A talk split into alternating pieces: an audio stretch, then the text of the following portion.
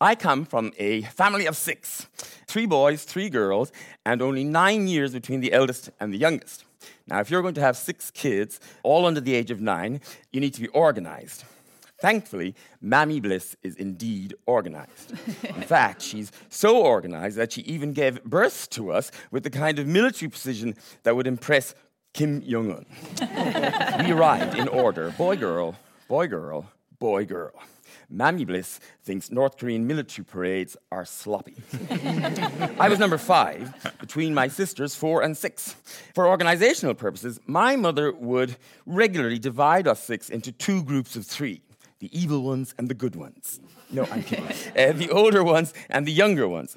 Now, much to the chagrin of myself and my sisters, 4 and 6, we were known as the babes. We were always lumped in together where, as far as we could see, we always got the short end of the stick.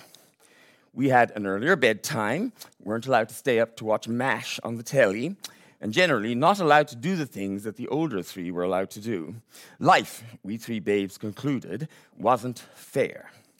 An observation that was irrefutable and undeniable at meal times.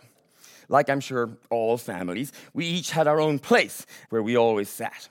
And we 3 babes were sat together along one side on a kind of bench or banquette. It wasn't a bad seat, it was comfortable enough, but it set us apart from the older 3 and our parents, who had chairs.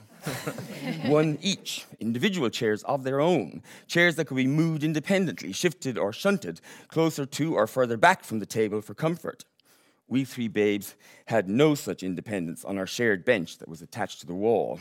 But at least we were still at the table. Some years at Christmas we'd have visitors, and our family of 8 would suddenly swell to a number that was too big for our big family table. And so Mammy Bliss would instruct us to get out the small table. The small table was a clever little table whose top folded neatly down in 2 leaves and till it almost took up no space at all, and which spent most of its time tucked away out of sight behind an armchair in the living room. Mostly, it was pulled out in the evenings and put up in the middle of the living room floor, its leaves unfolded so it could hold, a pot of tea, a jug of milk, sugar, maybe some biscuits or a few slices of brown bread and some cheese. Help yourself. Shut up, I'm trying to listen to the news. Not on a school night, you're not. Is there anything left in that pot? What's Anne Doyle done to her hair? But at Christmas with visitors, it would be conscripted into service to bolster the seating capacity for the turkey dinner.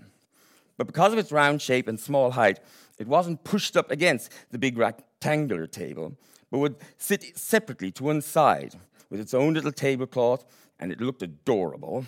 So adorable that we babes were delighted to sit at it on little stools and look at us with our own little table. Look, and our own salt and pepper. But the excitement didn't last, because once the soup was out and the crackers were pulled and the chat and the banter and the passing of condiments, our table started to feel far away, isolated, adrift from the big table where all the noise and the action was. And the longer the meal went on, well, the more cut off we felt. If we said something, we were ignored. Nobody heard us above the din. They didn't even see us. We're down here, 2 feet below their eye line, at our own little table. We couldn't really see them either. Well, we saw their legs and the dusty underside of the big table and a bit of dry chewing gum stuck to it that Mammy Bliss would have had a conniption about if she knew. We had thought our own little table made us seem grown up, but it actually did the opposite. It excluded us, made us smaller, invisible, and ignored. If you're not at the table, you're not part of the conversation. You don't get heard. And if you're not heard, decisions get made without you. Sometimes decisions get made in your best interest. But no one has ever asked you what's in your best interest. They just presumed to know. Society has a big table where decisions get made. And that big table, well, it's in the Dáil, it's in universities, it's in boardrooms and ministerial offices. The big table is crowded round in television studios and radio stations and jostled at in corporate headquarters and golf clubs and houses with gravel driveways. Everybody wants to be at the big table, and it can be a bit of a bun fight to grab a place at it. Some people are lucky, though. A place at the table was reserved for them, held for them by their parents or their school or their address or even their bank balance. Others fight their way to get to the table and manage to squeeze into a place or persuade some of the others to shove up a bit. But there are plenty more who never get anywhere near it. They aren't equipped for the pushing and the shoving, or they're tripped up on the way by people who already have a place and are wary of losing it, or they get shunted by their accent or education or disability, shunted onto the small table where they can't be heard and they're below the eye line of the people at the big table, people who make decisions in their best interest. I have an outsider's place at that big table.